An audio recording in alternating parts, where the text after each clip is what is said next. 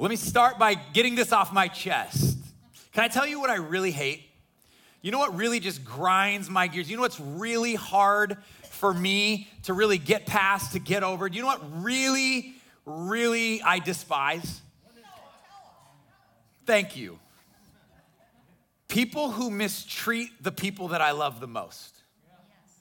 Whether it be my daughter, whether it be my wife, my best friends, whether it be my, my family, there's few things that are harder for me than somebody who mistreats somebody that I dearly, dearly love. Now, fortunately, my daughter, she's almost 10. We haven't had too much of this uh, so far, and it's probably better because uh, I'm trying to stay out of prison. Um, but, uh, but one story really does come to mind that, that when I was thinking about people mistreating the people who mean the most to me, a story about my sister comes to mind. Um, so I'm, I'm the oldest of three. If you don't know, I'm, I'm five years older than my sister. And so when I was a senior in high school, she was an eighth grader. And, uh, and, and it just so happens that when she was in eighth grade, there were specifically a couple boys that really just gave her, to say they gave her a hard time would be to paint uh, a not a, an even better picture than it was. These two boys, um, they couldn't leave their hands off of her. They harassed her. They gave her a really hard time. Uh, they were very inappropriate. They crossed several lines, and this big brother was not happy about it. In fact, I had a lot of animosity towards these, towards these boys. Now, I was in high school, they were in middle school. It was no big deal. I thought it was what it was until one day at golf practice. There I am, I'm about on the number one tee box. Uh, I'm about to tee off with my group, and I look over my shoulder, and 100 feet from us at our country club was the um, the, the putting green, and there just happened to be three eighth grade boys there. And two of the three boys were these two boys who couldn't leave their hands off my sister and kept harassing her.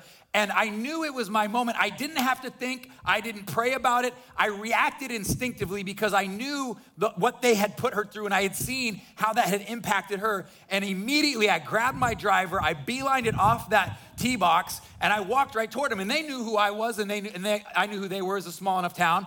And what shocked me was as I walked towards them, their inability to read my body language and their, their audacity to greet me as if we were cool.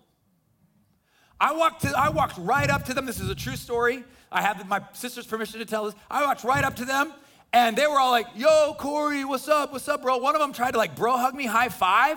And I go, listen, I hear you guys are having a really hard time leaving my sister alone. They're like, oh, oh, I don't know what you're talking. I said, listen, we're not playing games here. I know what's going on. Let me put it this way don't ever touch my sister again. Do you understand me? And I put my finger right in his little chest and I pushed him away. And I turned back around and I hit like a 500 yard drive right after that. and it was like 250 and it was out of bounds, but who cares? They didn't try to play. I, I, wanted it to be really clear you don't mess with people I care about, but I just could not believe that they thought we were cool, that they thought we were whatever. And, and I never told my sister about it, but it didn't take long for her to find out because the next day she comes to me, she goes, Did you see so and so and so? I, like, I won't say their name. Like, yeah. She goes, why didn't you tell me? I'm like, well, I didn't, I didn't know. I said, how did you find out? She said, oh, they're getting made fun of because the other boy that was there were like, you guys like peed your pants when he came up to you, like you were, you look like you were gonna die or whatever. And I was, I just said, hey, listen, I, I'm not gonna apologize for standing up to you. And she's like, no, thank you for doing that because I, I, I just don't, I don't like it when people hurt people that, I, that are close to me.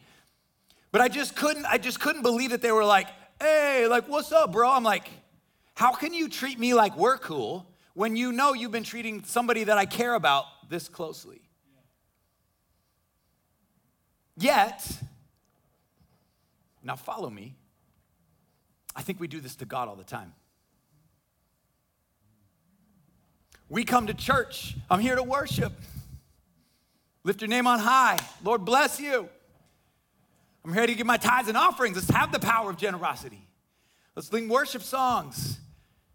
Yet we walk out these doors and we get in a line at a grocery store, or we get in traffic, or we get bad service, or we get somebody who we don't like the way they did things, and we mistreat them, and we hurt them, and we abuse them, and we cross lines, and we go too far. And have you ever wondered how that affects the heart of their father, somebody who loves them? See, I told you a story a minute ago and I was watching your faces and I can't see you behind the screen, but I just I just watched a whole bunch of you start to hate a couple 8th graders 20 years ago. Like we were about ready to go beat on some 33-year-olds right now cuz they're grown now. They probably learned some things. You all were like, "How dare they?" But you know what's interesting about this story? I think when we hear a story like this, we we either identify as me, the hero, or we identify as my sister, the victim. But how often are we the 8th grade boys? where we want to have this beautiful relationship with God, and He's like, hey, hold up. The way you treat your kids is not cool with me. The way, the, the status of you and your spouse right now, like, how can you think we're okay when you treat my son or my daughter that way? How can you think we're cool, we're good? And so it's the perfect way for us to finish this series called Brand New because that type of thinking is that is the thing that Jesus came to, to, to, change. It's that very mindset, that very reason where Jesus said, we can't have this ritualistic, religious-based, law-abiding temple model anymore. Because see, the temple model again was all about how do I be right with God and how do I make you happy with me. In fact, we're gonna land the plane, and I think this is so, so, so powerful. And so what I want to talk about is the, again, as we finish this contrasting the temple model and the Jesus model. And here's what I'd say about the temple model. Here's why it had to be abol- or, or accomplished and finished. This is why it had to be something brand new because the temple model, the religious system, was very you centered. The temple model was all about you centered. And if you're new with us, you're like, what are you talking about? You got to go watch the last three weeks because each week is built on itself. And I'm not going to recap very much uh, today. And so, this temple model, Jesus came to, to bring this brand new, to get rid of this temple model because it's very you centered. And I know what some of you are probably thinking what I thought at first. I'm like, no, it's God centered. It's how do I make God happy with me or how do I make the gods happy with me? But if you think about it, the temple model is actually designed with this question in mind What must I do or what must I believe to make sure that me and God are cool? To make sure that things are right between me and God. That's two me's and one God, by the way. What do I have to do? See, the temple thinking and the temple model graduates towards rituals and, and religious uh, activities and rules, and, and it has this ability to think, I can mistreat everybody that you that you love as long as I follow enough rules to make sure we're okay. And no dad, no brother, no son, no mother would ever sign off on that. Am I with you? are you with me? And so it had to go. In the temple model and the temple thinking, we evaluate our standing based on our behavior, what must I do or what must I believe to make things right between me and God? And what's interesting is it's driven by laws. And laws have a place that we can't have chaos, but the challenge with laws is laws by design draw us to the limit of what we can get by with or get away with. Simple illustration, speed limit. There's speed limits posted all throughout the country of what is they have, what have the authorities said this is the safe speed for you to travel to not put yourself in danger and anybody around you in danger. Sometimes it's 25, sometimes it's 70, sometimes it's 75. But what's the question we all really ask? How fast can I really go without getting pulled over? How fast can I really go? And listen, I grew up in the Midwest and the answer was always like four to eight. Then I moved to Florida and it's like 14 to 37. Like, I don't, this is crazy down here. If you have not been down here, it is crazy lawless Autobahn stuff down here. It's different. I was like, thought I was speeding and they're like, slow poke. But, but laws causes that question. The whole heart of a law is it's the idea of how close to the edge can I get without actually falling off or hurting myself. We love to push those limits. And the other challenge with laws is they they kind of compel us to find loopholes, don't they? This is what our like whole law system and culture has come to. How how far can I go? Where's the loopholes? I've heard married men say things like, you know, I can look as long as I don't touch. Or it's not that big of a deal, it's just coffee. But most of us, if not all of us men, we made a, a vow at our marriage that we were going to cherish her. And cherishing does mean I'm not going to shop around the windows for other people. And I, my mentor told me that no affair ever starts in the bedroom. It actually usually starts with an email or over coffee. And so, as innocent, how far can I? Oh, we're just friends. Do you know, as a pastor, how many affair counseling things I've had to go through that starts with it just friends? And if that's you, I'm not casting judgment. I don't want you to feel guilty. I'm just saying this is why this has to change and that the temple model doesn't work because we push it to the limits. In fact, it goes all the way back to the time of Jesus when he says, Love your neighbor. And one man asks this question. He's like, Well, who's my neighbor? And his very question infers this, this how far do I have to take it? When he asked, Who's my neighbor? He basically was saying, How far do I really have to take this love thing anyway? Where do I get to stop? Like, who does, who's exempt from this? See, the temple thinking, it produces hypocrites. And more, more dangerously, and especially in our time, in, in this time in history, in our culture, temple model, temple thinking produces consumer Christians. If you were to introduce those two words together in the first three centuries, they, they wouldn't even know. They wouldn't even like, what do you mean consumer Christian? There's no such thing. We die to ourselves daily. We serve, we love, we honor, we forgive. Like that's become something that's made its way in through our society. We've moved from like, oh, I don't really like that style or that music or that preaching or the, the, their rituals or, or I didn't really get anything out of that and I like that they're more contemporary, I like that they're more traditional, I like that they read from this version, or I like, and listen, listen, listen. It's okay to have preference. We all have it. There's, there's no guilt in that. Whenever we go out, we all like different types of food, but we need to eat, right? So you can be allowed to have preference. That, that's fine, as long as we don't confuse our preference with genuine Jesus following. Chris Harrell, our friend, our pastor, came in and, and, challenged our staff this week, and he asked us this question Do you believe in Jesus or do you follow Jesus? Because there's a big difference. The demons and the devil believe in Jesus, big whoop. But following Jesus means I take up my cross daily and I die to myself as I follow the Master on the road to suffering and serving and lowering myself to elevate others. Do I believe in Jesus or do I follow Jesus. See, consumer Christianity is all about what I can get for me. It's, like this idea of a vending machine. I put something in and I expect something in return. I went to church this many times, I give this many tithes. Here's something fascinating. I probably shouldn't say this, but I don't really care right now. Anytime, so often when I hear complaints, one of the first lines is, I've been tithing here for a long time. And I already know when I hear that, that complaints are coming. You know why? Because somehow we've convinced ourselves that obedience to God has entitled us to some opinion or some sort of consumerism. And, and what, what I would say as a pastor is even if you don't tithe, I'm still gonna listen to you anyway, because you have value and I honor your dignity, and you don't need to do that. But that's such a temple model thinking, or I've been serving or I've been worshiping, and hey, even if not, like, y- you still matter. Or our culture now, across the board, what's the least amount I can put in?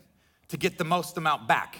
How little can I work for a big return? What's this is, and this has permeated our culture and it's made its way into our temple thinking of church. Why? Because the temple modeled is you centered. You still with me? Say yeah. Raise your hands on the raise your hands on the on the on the typing, you know. Yeah, there we go. Okay. So, as a, as a reminder, the temple model, we said the four elements of the temple model were sacred men, sacred places, sacred texts, and sincere followers. Jesus said, There's no longer that. I took care of that. Now I have a new model, a new movement. It's called the ecclesia. It's called the gathering of Jesus followers. We name it the church now. Poorly translated German, as we learned a couple years ago. Uh, a couple years ago, a couple weeks ago. And, um, and Jesus came to introduce something new. The new was no more sacred places because every person is sacred. No more sacred men because every man and woman and child of all nations is sacred. And there's a new relationship with the sacred text. It's no longer about laws, but it's actually a personal relationship with the one that the text pointed to, which was Jesus.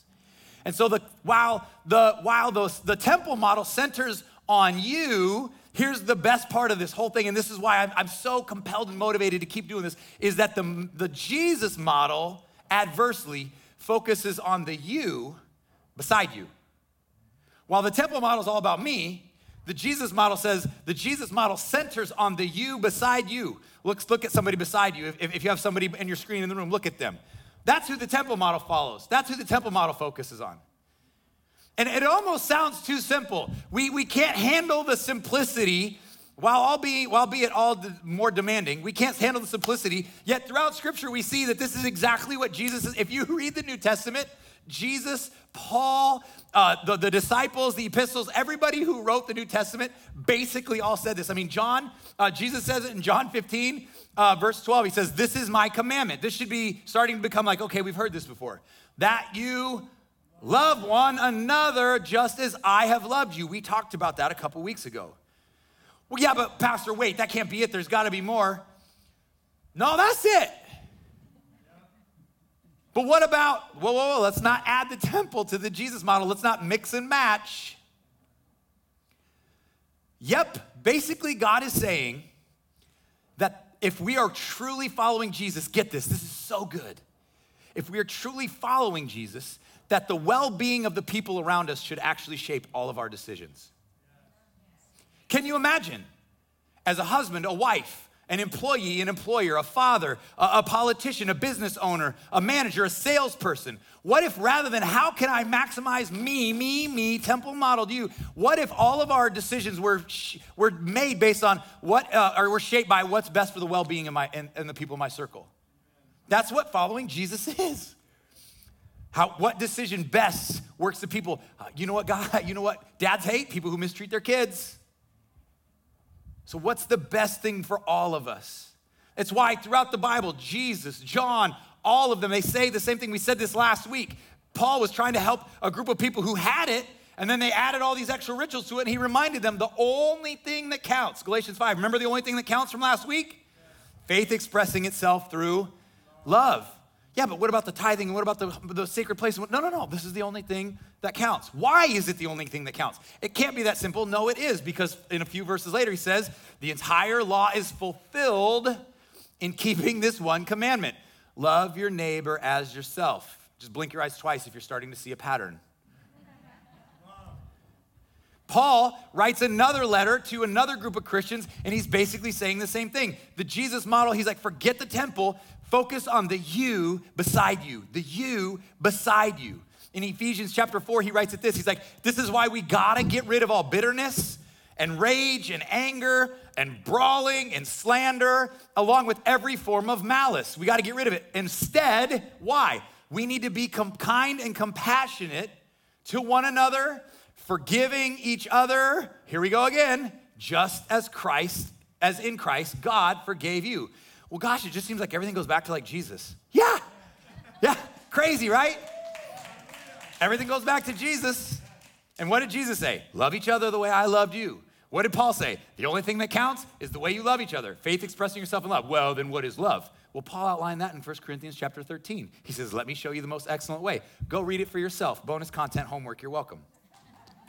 So, what does this mean for us? And think about this because here's what happens when you when you start to do this, it changes the why behind what you do. It may not look that different on the outside, but the internal motivation is completely different. For example, let me give you a couple of examples. Do you know why you should tell the truth? Well, because the Bible says, Thou shalt not lie. No, no, no, no. That's temple thinking. That's ritualistic. Here's why you shouldn't, this is why you should tell the truth. Because lying says, You're worthless. It says, You are worth less than me and lying says, protecting me is more important than honoring you, and I'm more interested in self preservation than I am the truth. And here's what we know about love is that trust is the fuel of love, and truth is what builds trust. Right? Listen, love is not the secret to marriage, trust is. Trust fuels love, and you can only have trust if there's truth, which means sometimes you have to say things that you don't want to have to say, but it's about being true. That's why when I tell the truth, I'm honoring you. I'm going, I'm actually sacrificing my dignity because I'm embarrassed to say this about myself or admit this, but I'd rather you know that you are worth more than me protect myself. Are you with me? Say, yeah. Do you know why it's important to be generous? Because God commands us to. No, that's temple thinking. Because generosity elevates other people and blesses other people what it does for others. And oh, by the way, God was fairly generous with us, in my opinion. Do you know why you shouldn't talk badly about somebody else? Because the Bible says not to gossip. No, that's temple thinking. Because gossip dishonors the other person and it spreads like a COVID virus to everybody within six feet that hears it. That's why you shouldn't gossip, because you don't want to spread that, because it dishonors somebody else. The Bible, no, no, Jesus' model says, I'm not gonna gossip because I'm not gonna dishonor and devalue this. Do you know why you shouldn't pressure your girlfriend sexually or your boyfriend? Because the Bible says sex before marriage is wrong. Yeah, yes, no, that's temple thinking. Because Jesus says, guys or girls, when you push for what you want over what they want or what's best for them, you dishonor and devalue them. Do you know why you shouldn't play fast and loose with your sexuality? Because it's bad for me? Well, yes, but no. Because when you do, you diminish the significance of sex with every person you have or have had it with, and it makes sex not special. And God created sex to be the most special thing. It's bad for her, it's bad for him, it's bad for you. It devalues her, it devalues him. Sex is amazing, but it's supposed to be amazingly special. That's Jesus centered. Temple centered is like, it's sin and God hates you. No, I hope for three weeks we've been over that. Well, Pastor, It's 2021. What if it's consensual? What if you have two best friends who decide they're gonna gouge each other's eye out at the exact same time with a butter knife and you're like, guys, stop? You're like, no, no, no, we've discussed it. It's consensual. Oh, oh, oh, then carry on. As long as you both agree, stab away. What a dumb response. Here's the truth. Here's the truth. Here's the truth. The Jesus model is actually way less complicated, but far more demanding. Far more. See, it's easy to hide in the temple. And here's what I mean by that it's easy to, to argue and quibble and quabble, both are words, by the way, uh, over, oh, the, the Bible means this and it means that and it doesn't mean this. The Bible says that. And I think it's interpretation in Revelation and Daniel and Matthew and da da da da da. And, and the Old Testament this and that was Levites and the wada wada wada. And if I confess afterwards, I can keep doing it because I go to confession or I go to my pastor. That's, it's pretty easy to hide out into that and find all the loopholes, right? You know what it's really hard to hide from? Philippians 2 5. In your relationships with one another, have the same mindset as Christ Jesus. That's hard to hide from. There's not really hiding. You know what's really hard to hide from? Love your enemies and do good to those who hate you. That's hard to hide from. You know what's hard to hide from? Be merciful as your Father is merciful. There's not like, well, check. No, you know mercy when you see it. You know, be, well, are you, you said do good to those who, who hate me, but they, but I am entitled and I deserve and there's loopholes. Yeah, yeah, yeah. In the law, there's loopholes. But in the Jesus model, it's like, do good to them anyway. Pray for your enemies. Oh, I don't know if I can do that. Yeah, following Jesus is tough. Again, we already just said this, John 15, remember? There's really no place to hide. This is my commandment that you love one another as I have loved you. Jesus gave his life on our behalf. He served. He didn't come to be served, but he served. See, here's what I love about this love offers us no place to hide, right? There's no loopholes, there's no shortcuts, and there's no workarounds to love. Hey, and by the way, before you get like, well, I don't know, aren't you glad Jesus didn't look for loopholes when it came to loving you? I sure am. Aren't you glad Jesus didn't go, well, I wanted to love you, but three divorces? Come on, man, that's excessive. I really wanted to love you, but you were in jail for that time. I wanted to love you, but you went bankrupt and you did all those financial impropriety and, and you probably should be in prison. I can't go there. Like, ah, there's kind of a loophole. You were kind of bad. Aren't you so glad that Jesus didn't look for a reason not to love us? Love one another as I have loved you. See, Jesus came to eliminate any obstacle and every obstacle from people and all, per- all people getting to God.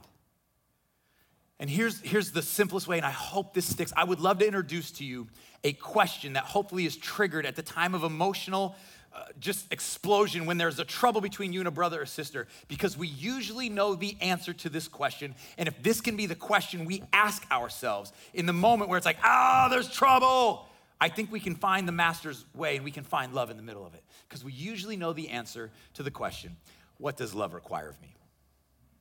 What does love require of me I know how I feel. I know what I want to tell the person in traffic who just cut off and apparently they don't live here and they only are here for four months a year and they're from another country and how dare you. I know what I want to say to the cashier who's taking their sweet little time and I know what I want to say to my neighbor who won't keep his stuff off my property. I know what I want to feel and I know what I want to say when my wife comes home and I've worked like 80 hours and all I do is provide and she's like, and another thing and another thing. I know what I want to say when my husband doesn't recognize all the stuff I do and he's like, you think this cook just food makes itself and this, the kids take care of themselves and you think that this business just runs itself and I know what I want to do. But if what if rather than be like, I'm entitled to blow up. What if instead of that, we just stopped and went, what does love require of me right now? What does love require? Slow to speak, slow to anger, quick to listen, full of grace, benefit of the doubt. You go first. Imagine if this question drove most of our actions and behaviors at the time that we were the most emotional. What is love? I've used this and it's kept me out of a whole lot of trouble. I'm not great at it, but when I apply it, it's awesome. I also I never get to act how I want when I do. So that's kind of the rub. Because Jesus came to eliminate all the obstacles of getting to God. I got to, there's a story of this. Uh, uh, there's two, actually, two different stories in the Bible where you see this, and I want to bring it back to the temple one last time. I told you we'd go here. There's a story, this account happened at the beginning of Jesus' ministry and at the end, three years apart. And you may have heard it. It's when um, the when they would set up money tables and they would sell sacrifices outside of the temple. It's it's throughout the Bible, but it's, it's in Mark chapter 11. But here's here's what you may not know about the story and why this story matters. Jesus is going to come in and he's going to overturn the tables and he's going to go all like Hulk mode on them. And I can't wait to see that movie when I get to heaven and what that was really like. But but most often we don't understand why this mattered to Jesus because what happened was, I'm going to show the picture of the temple. If you remember, the temple was all about where God's presence was, and that's who could get to God. And the temple was only designed for Jewish people. Now, God came for everybody, but it was only Jewish people. But there were people who came to God and, and, and converted to Judaism, and they said, You can't go in the temple, but we'll let you get close. And so what they did is they, did, they, they designed this kind of outer court area, and this is literally called the court of the Gentiles. So here's the temple all the way around is the court of the Gentiles. And this was a Gentile is a Bible word for non-Jewish people. And it was, you can't come in the temple, but you can get pretty close. And so it was their way of getting as close to God as they could. And the Jews didn't like that they were getting on their turf and in their temple and on their space.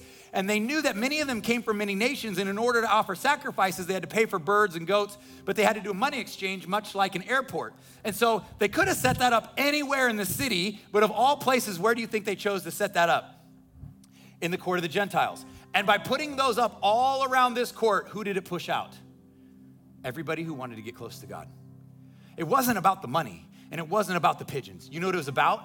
We intentionally came into the space to push you out and create an obstacle because you don't belong here and this isn't for you. And both accounts, Jesus overthrows the table and he loses his mind and, and, and, and not his mind, but he's like, get out, and, and he throws it. And we think, oh, Jesus had an anger problem. No, no, Jesus didn't have an anger problem.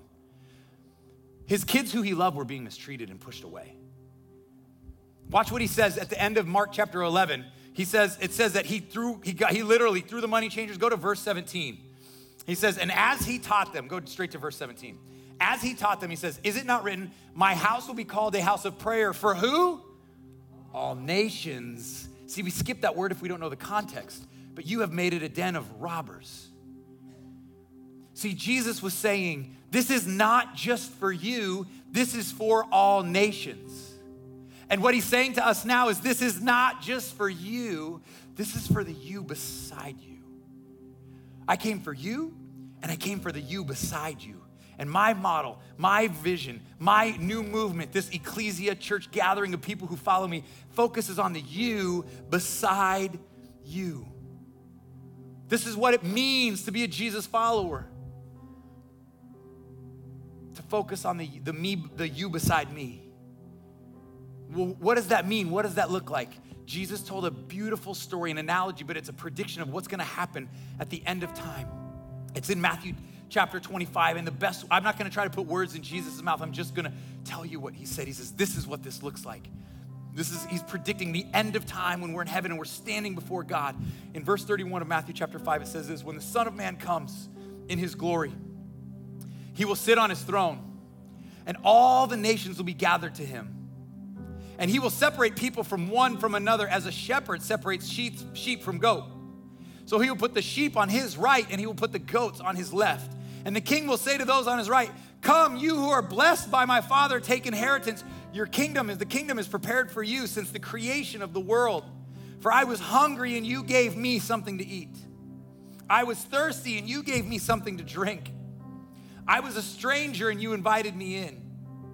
I needed clothes and you clothed me.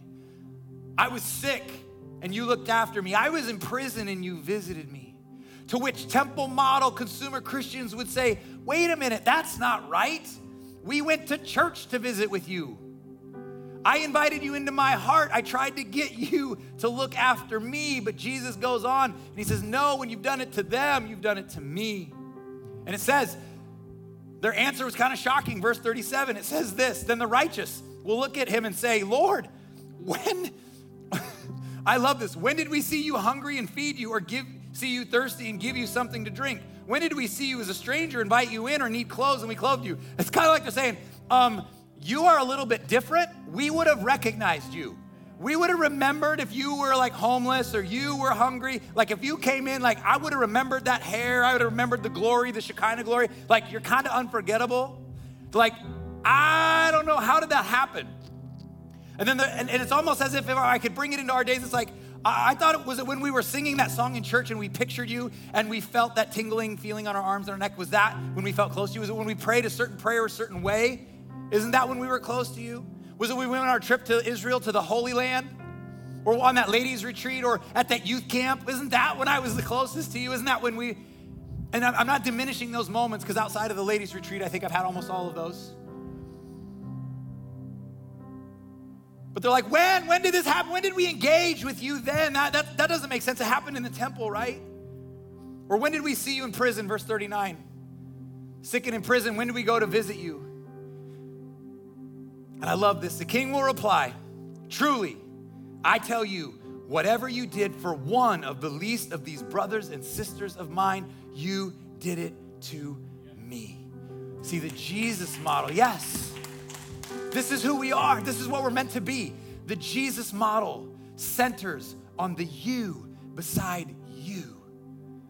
What if we as an entire congregation could get this in our hearts and rather than God, are we okay? We could go, how am I doing with the yous beside me? The neighbors and coworkers and employees and employers and people in the small group, and I had to leave that small group and all of those things. Because, see, the Bible is clear, Jesus is clear, the new covenant is clear. It's, I feel like we've laid it out very simply the last four weeks that your devotion to God is illustrated, demonstrated, and authenticated by your love for others. That's it. Far simpler, but more demanding. Wouldn't you agree? What does love require? What does love require? What does love require? It goes back to my opening story. Remember a few minutes ago about how we all felt about those eighth graders? We were like, let's get them! I was shocked that these boys could think that we were okay. But in the story I just read you in Matthew, I think the goats were shocked to find out that them and God were not okay. What do you mean, Jesus? We'd been to the temple, we did the things, we did all the rituals. What do you mean we're not okay? So now let me tell you, Christian, believer, follower, the one thing that you don't want to have happen is when you get to heaven and you get to the end of all of this and find out, I did all these things and find out that you and God weren't okay. What do you mean, God? I did all the things. I was hungry. You walked past me, I was thirsty. You walked past me, I was a stranger, and you didn't invite me in. I voted different than you, so you cut me out of your life. I've spent the last 30 minutes making sure that we're all very clear that the one thing that mattered at the end is the way you treated the you next to you. Jesus says to us, whatever you do for them, that's what you're doing for me. You know what I hate? People who mistreat people I love. And if you want to if you want to get right with me, you can sing me all the songs and buy me all the meals and you can take me on vacation and I'm not interested. If you want to get right with me, the only thing I'm interested is you go make restitution with the person you hurt that I care about. And then we can maybe talk. But I'm not interested in your gift cards and your songs and your offerings. I don't care. I don't want your gift card. I want you to go apologize to my sister and I want you to restore her dignity in front of all the people you've been embarrassing. If you do that, we can talk. And that's basically what God says. We're good. I need you to go make it right. You need to be right with our brothers and sisters. So, my question for us today as we close is Do you know what you're going to hear when you get to heaven? Have you loved the you next to you? Have you ignored the you next to you? Have you hated the you next to you? See, the temple model, the religious thinking would say this Jesus, do you know how many poor, hungry, sick strangers we had to push past to get to you in the temple? And Jesus would respond, you walked right past me multiple times to go to a sacred place that I no longer linger. Because what's sacred is no longer the temple, because you, beside you, is the temple.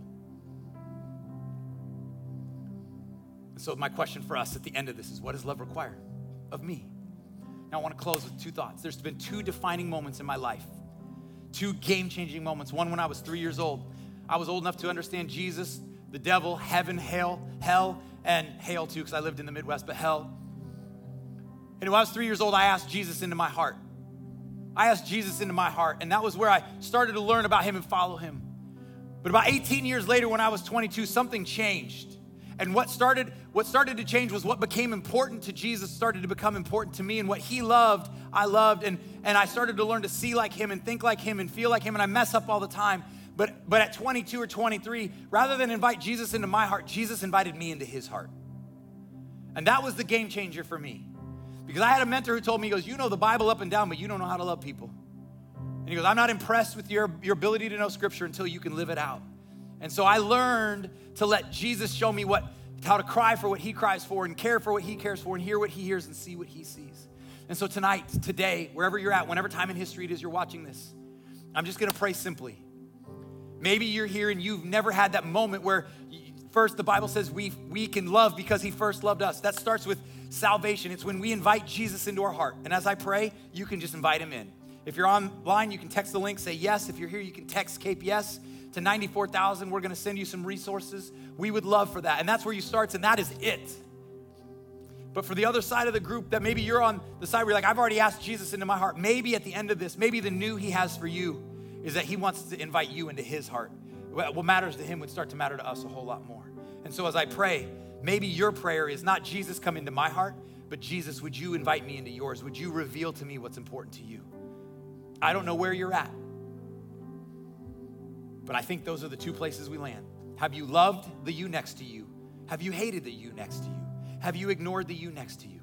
Do you need to invite Jesus into your heart? Or do you need Jesus to invite you into his?